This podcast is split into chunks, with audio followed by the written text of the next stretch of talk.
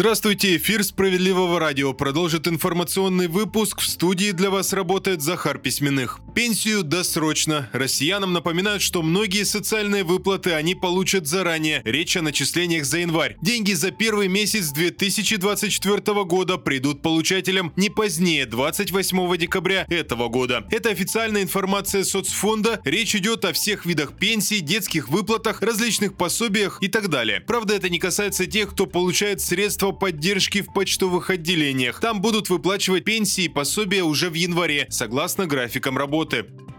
О росте стоимости лекарств заявили 90% опрошенных россиян. Данные исследования приводит ТАСС. Оказалось, что удорожание препаратов заметили почти все респонденты. При этом 36% участников опроса заявили, что столкнулись и с дефицитом необходимых им лекарств. Авторы исследования назвали ситуацию похожей во всех регионах страны. Чаще всего на нехватку нужных им препаратов жаловались респонденты в возрасте от 25 до 45 лет.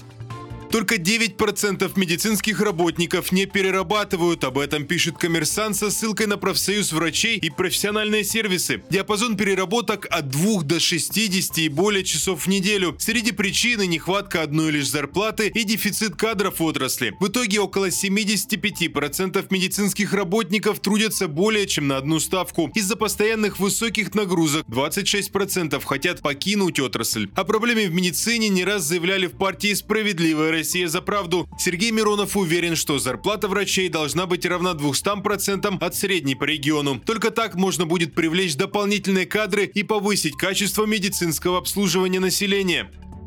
Далее в выпуске новости Центра защиты прав граждан нет справки, нет денег. Наши специалисты помогли раненому бойцу получить положенные выплаты. Сотрудники Воронежского центра защиты проводят прием прямо в зоне СВО. Во время одного из них к ним обратился Олег Тимофеев. Он был ранен, но вернулся в строй после лечения и восстановления. Правда, положенную выплату в 3 миллиона рублей мужчина так и не получил. В командовании ему заявили, что утеряна справка о ранении, а без нее выплат быть не может. Юристы центра взялись за это дело, и чтобы вопрос решился быстрее, быстрее подключили депутата справедливого роса Дмитрия Кузнецова. Он направил запрос в военную прокуратуру, к нему приложил и копии медицинских документов, подтверждающих факт ранения. И это принесло моментальный результат. Совсем скоро Олег Тимофеев сообщил, что ему перевели положенные 3 миллиона. Без такой поддержки, возможно, мужчина никогда бы не получил свои деньги.